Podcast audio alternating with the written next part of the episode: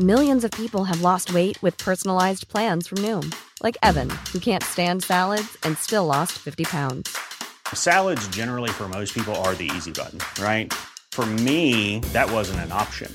I never really was a salad guy. That's just not who I am. But Noom worked for me. Get your personalized plan today at Noom.com. Real Noom user compensated to provide their story. In four weeks, the typical Noom user can expect to lose one to two pounds per week. Individual results may vary. Ryan Reynolds here from Mint Mobile. With the price of just about everything going up during inflation, we thought we'd bring our prices down. So to help us, we brought in a reverse auctioneer, which is apparently a thing. Mint Mobile unlimited premium wireless. Ready to get 30, 30, bit to get 30, bit to get 20, 20, 20, bit to get 20, 20, bit to get 15, 15, 15, 15 just 15 bucks a month. So, Give it a try at mintmobile.com slash switch. $45 upfront for three months plus taxes and fees. Promo for new customers for limited time. Unlimited more than 40 gigabytes per month. Slows. Full terms at mintmobile.com.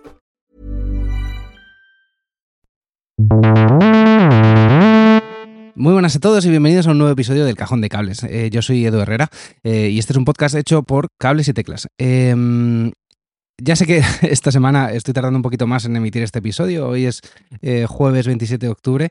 Tenía que haber salido el lunes 24. Ya lo siento, pero es que estos días están siendo de locos. Pero por no faltar, esta semana tendremos episodio y la semana que viene, el día 31, también habrá episodio.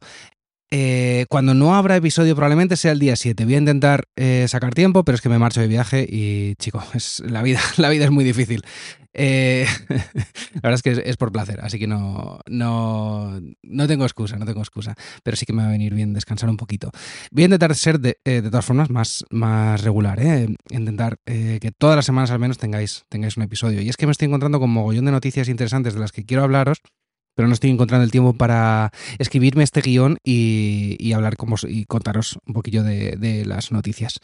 Eh, en el episodio de hoy va a haber dos noticias principalmente. Eh, una de Netflix y todo el revuelo este que ha, habido sobre sus eh, cuentas eh, que van a ser, no van a ser de pago, van a permitir, no van a permitir ver Netflix en, otros países, en otras ciudades o fuera de, tu casa. Vamos a hablar un poco sobre esto y vamos a hablar también de, de, unos consejos que he encontrado por internet muy útiles que, bueno, yo ya conocía un poquito, pero creo que esto lo certifica, lo certifica bastante más porque hay un caso real de de una persona que, que, después de dos años con el mismo teléfono eh, sigue la salud de su batería al 100% comprobado. Así que, eh, bueno, vamos con la primera noticia y es la de, y es la de Netflix. Ha habido mucho revuelo con esto eh, en redes y no sé si, si, estás aquí y te has enterado, eh, cómo te habrás enterado, porque también hay como errores en traducciones que se han hecho que han llevado a pensar cosas que a lo mejor no son realmente. Porque hay, sobre todo, lo que hay que basarse, que es en el eh, comunicado oficial que ha lanzado Netflix, no se mencionan muchas de las cosas que se han, que se han ido mencionando estos días. Eh, por si no te has enterado, te cuento. Eh, ha, ha, habido mucho revuelo con, con, que si las cuentas familiares ya no van a poder compartirse con miembros que no sean de tu casa, lo cual tiene muy poco sentido que esto sea así, eh, porque bien si viajas eh, o si simplemente mi hermana vive en otro país y quiero compartir la cuenta con ella, ¿por qué no voy a poder hacerlo? Pues bueno, vamos a ponerle, vamos a ponerle matices a esto que, a esto que dice Netflix, ¿vale? Es verdad que la compañía sí que puede verificar eh, desde qué hogar se está emitiendo eh, Netflix, se está reproduciendo Netflix, digamos, a través de la, de la IP. Son eh, los identificadores de los, de los dispositivos y, y de, de, hecho de la propia de la propia cuenta, de la actividad de la cuenta también se puede, se puede verificar. Con esta información, Netflix, en teoría, puede saber si estás usando la conexión a internet del hogar del titular de la cuenta o no. Y en el caso de que el usuario se conecte desde otra red o desde un dispositivo fuera del hogar, por ejemplo, porque está de viaje, la compañía re realizará una verificación del dispositivo para comprobar si está autorizado a usar dicha cuenta. Pero el, el comunicado oficial no dice eso. Voy a traducir literalmente lo que dice el comunicado. Finalmente, hemos llegado a un enfoque reflexivo para monetizar el intercambio de cuentas y comenzaremos a implementar esto de manera más amplia a partir de principios de 2023.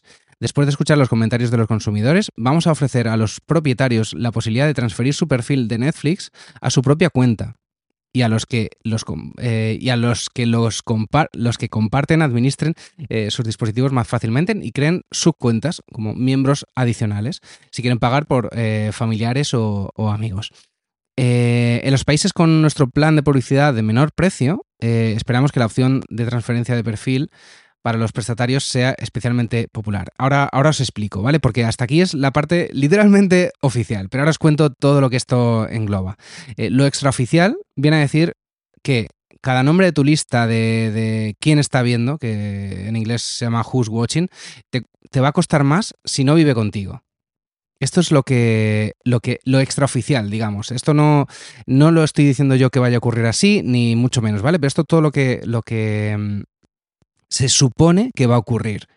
Eh, Netflix no ha comunicado nada eh, de cuánto cobrarán por eh, los usuarios adicionales y ha habido modelos que se han probado en diferentes países de Latinoamérica, Perú, Argentina, Chile y creo que algún país más ha probado ya con este sistema y sería un extra de 3 o 4 dólares por, por usuario adicional.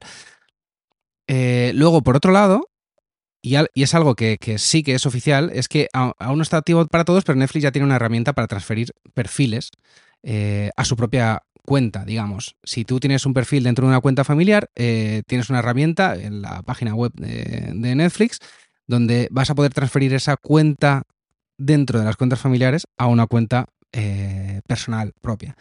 Eh, sus creadores la enfocan como una herramienta útil en tiempos de cambio. Por ejemplo, si compartes una cuenta con tu pareja y la relación termina. Aunque está claro que, será bastante útil si, Netflix decide al final bloquear por completo a los usuarios que, comparten la cuenta.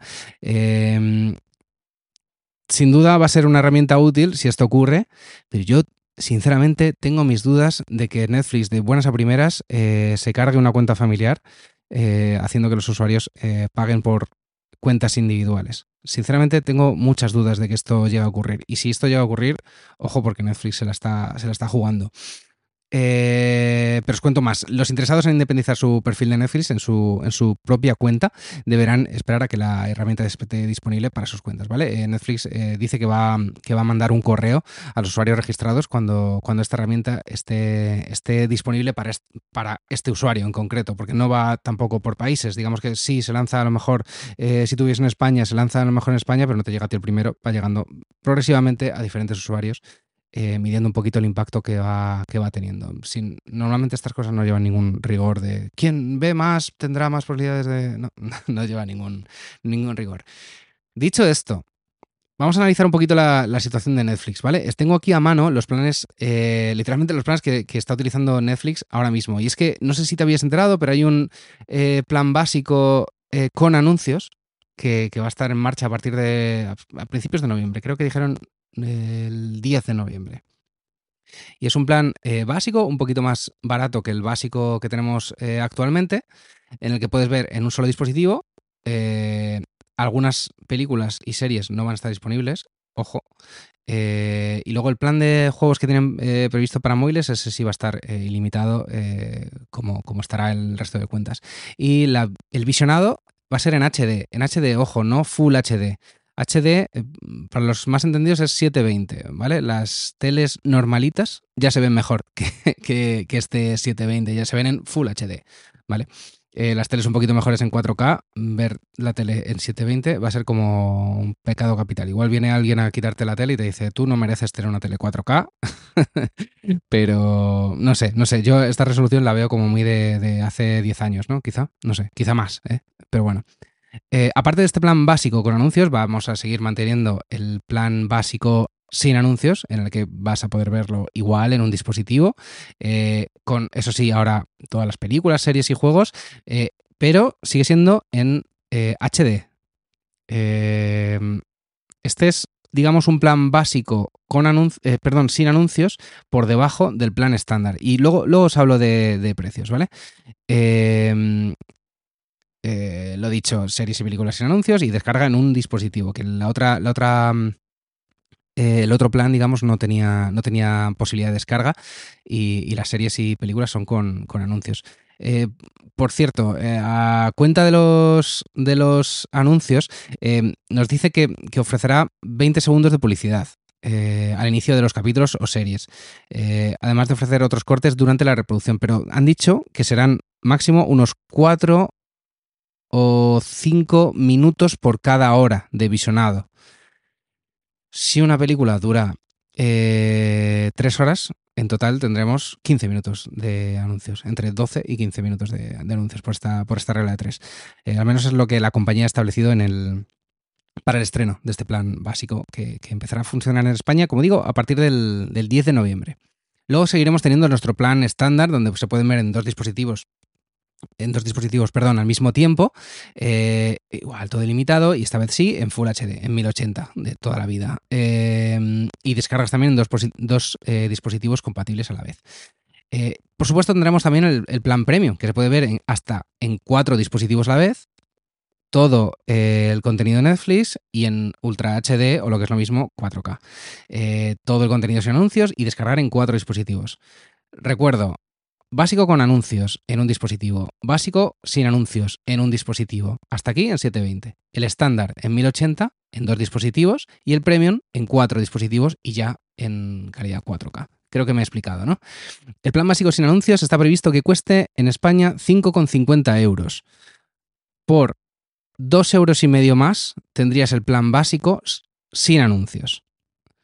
De aquí, por 5 euros más, tendrías el plan estándar sin anuncios y en 1080. Y por otros 5 euros más, es decir, ya 17,99, tendrías el plan, premium en cuatro dispositivos y en 4K.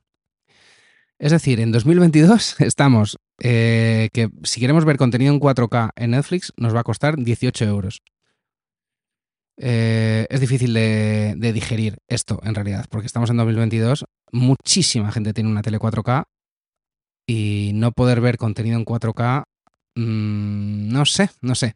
Hay que ver eh, qué hace la competencia con esto, porque HBO, Apple TV, Prime, eh, creo que Filming también, eh, por un precio mucho menor al de 18 euros al mes, ya ofrecen contenido en, en 4K.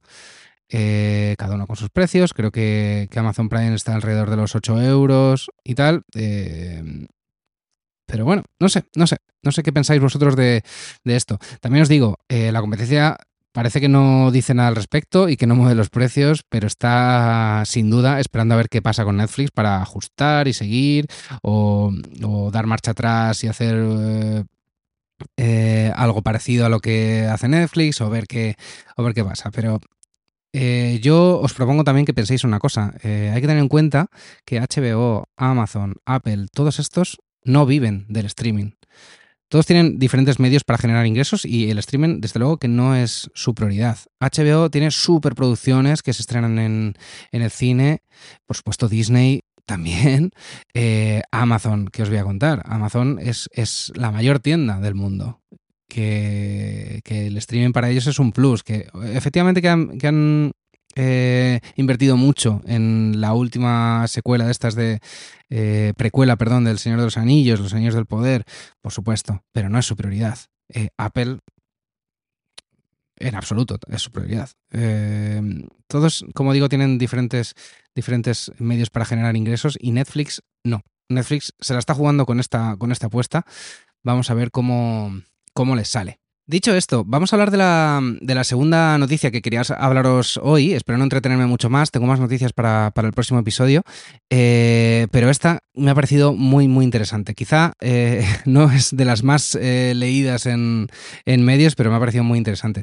Y es que si te digo que una persona después de dos años con un teléfono sigue teniendo la salud de su teléfono al 100%, eh, no sé si, me vas a creer, pero, pero así ha ocurrido. Y es que un usuario de TikTok eh, llamado, perdonadme eh, si no se pronuncia así, Soant Tech, os dejaré el nombre en las notas del episodio, reveló que su iPhone 12 Pro todavía conserva el, el 100% de su capacidad de batería original. Y es que los iPhone eh, te pueden decir qué salud tiene esa batería en función del uso y el desgaste que haya, que haya tenido. Y nos indica unos consejos sobre cómo, cómo la ha estado cargando. Eh, y es verdad que, que, bueno, cada uno aquí puede tener diferentes eh, rutinas, pero hay una cosa en común que los usuarios de, iPhone tienen y es que eh, cargan sus teléfonos por la noche. Eh, esto nos lo ha dicho así SoundTech, y ya sea con cable Lightning o, mm, o el soporte de MagSafe o una alfombra inalámbrica, la mayoría de las, de las personas tienen un cargador en su mesita de noche que, eh, para que se puedan despertar con un iPhone eh, completamente cargado. Pero según este usuario, eh, Soantec o SOMS, eh, esa no es la mejor manera. Y en el vídeo de TikTok nos muestra SOMS que con un iPhone 13 Pro, que tiene desde septiembre de 2021, con una capacidad máxima de la batería del, del 100%. Eh, pero también lo más interesante es que tiene un iPhone 12 Pro que todavía está al 100%. Y el secreto es que rara vez cambia su iPhone de la noche eh, a la mañana. SOMS eh, recomienda cargar tu iPhone cuando lo necesites, sin más. Si te vas a dormir y tiene una carga del 40 o 50%, déjalo. Déjalo sin, sin cargar. Luego cárgalo en algún momento durante el día, eh, durante el día siguiente, claro, cuando, cuando este se ponga en rojo. De esa manera, la batería no estará estresada y la salud durará mucho, mucho más eh, que, cuando se cargue, que cuando se cargue durante la noche. Por supuesto, este enfoque no le va a funcionar a todo el mundo. No todo el mundo tiene acceso a un cargador durante todo el día. Si estás fuera de casa, eh, tal, es totalmente comprensible. Y algunos pueden encontrar eh, que el enfoque les deja con, con poca capacidad de gestión y, poca energía justo cuando más lo necesita, que es cuando empiezan a trabajar quizá eh, fuera de la oficina o fuera de casa. Pero si es práctico para ti, hazle, hacedle caso. eh, si necesitas cargar durante, durante la noche, eh, Apple ya sabéis que aplica una gestión inteligente de la carga a sus dispositivos actualmente, donde aprenden de tus horarios y cargan solo hasta el 80% en principio. Hasta el 100% solo lo cargan cuando normalmente lo, eh, cuando lo vas a usar, digamos, que, que cargan ese 20%, porque va aprendiendo de tus, de tus rutinas. Adicionalmente hay, otros pasos ¿vale? que se pueden seguir para prolongar la vida útil de la batería del iPhone. Por ejemplo, eh, personalizar qué aplicaciones utilizan eh, la actualización en segundo plano, el modo de bajo consumo, este que desactiva eh, la actualización en segundo plano, pero puede personalizar qué aplicaciones utilizan esta función para una experiencia así como más, más cómoda y, una mayor duración de, la batería. ¿Que ¿Cómo se hace esto? Pues simplemente te vas a ajustes, general, actualización de la aplicación en segundo plano y, allí puedes elegir qué, aplicaciones se, van actualizando. También puedes optar por usar solo la actualización de la aplicación de segundo plano en Wi-Fi, eh, además de, Wi-Fi y móvil, o desactivar la función por completo. Eso un, un poco como tú lo, como tú lo vayas eh, viendo. Sin embargo, la mayoría de los usuarios eh, encontrarán que dejar el Wi-Fi y celular activados mientras personalizan qué aplicaciones se utilizan para la, la actualización de aplicaciones de segundo plano es, la, es la mejor opción. Desactivar la, actualización de, aplicaciones en segundo plano evita que las aplicaciones que no están utilizando eh, efectivamente se, actualicen y, esto ayuda muchísimo a la, vida útil al final del, producto. De todas formas, en la sección de batería eh, de iPhone y seguramente también de Android verás eh, el uso que ha tenido esa batería tanto en el último ciclo de carga como en la última semana. Y así ves qué aplicaciones te están consumiendo, consumiendo batería en segundo plano, sobre todo, que es lo más, lo más eh, interesante, ¿no? A la hora de, a de limitar, porque al final, en primer plano, es lo que realmente estás utilizando, no lo que no. Lo que no. Dicho esto, eh, nos ha quedado al final un episodio un poquito largo. Espero que os haya gustado esta, esta nueva temática. Eh, creo que hablar de tecnología y de tecnología que nos importa a todos, creo que, que es a todos luces de utilidad. Te guste más o menos la tecnología, seguro que, te gusta escuchar este tipo de noticias. O si no, así espero que haya, sido. Pero me voy a ir despidiendo, no sin antes recordaros que tenemos otro podcast en el que hablamos de música, eh, con entrevistas eh, a grupos, a gente de medios. Entrevistamos hace poquito a Pedro Chillón y, y en el próximo Cables y Teclas, venga, os lo desvelo, eh, hemos entrevistado a, a Raúl Ballesteros de Music Hunters contándonos eh, cómo funcionan ellos como empresa de management para grupos y tal. Ha sido muy, muy, muy interesante hablar con él. Eh, la semana pasada hicimos un análisis, David Sancho hizo un análisis genial de un disco de los estanques y Anibisuit y, y esa es un poco la, la temática de cables y teclas, que así se llama el otro podcast. Espero que si te gusta la música te pases por darle, para darle una escucha. Eh, sea lo que sea, cualquier comentario, eh, duda, aclaración que necesites o que quieras hacernos, eh, es bienvenido en arroba cables y teclas en Twitter y en, y en, Instagram. También estamos en TikTok si nos quieres seguir. Y si te ha gustado este podcast, espero que te suscribas en la plataforma en la que nos estés escuchando. Muchas gracias y nos oímos el próximo lunes. Hasta otra.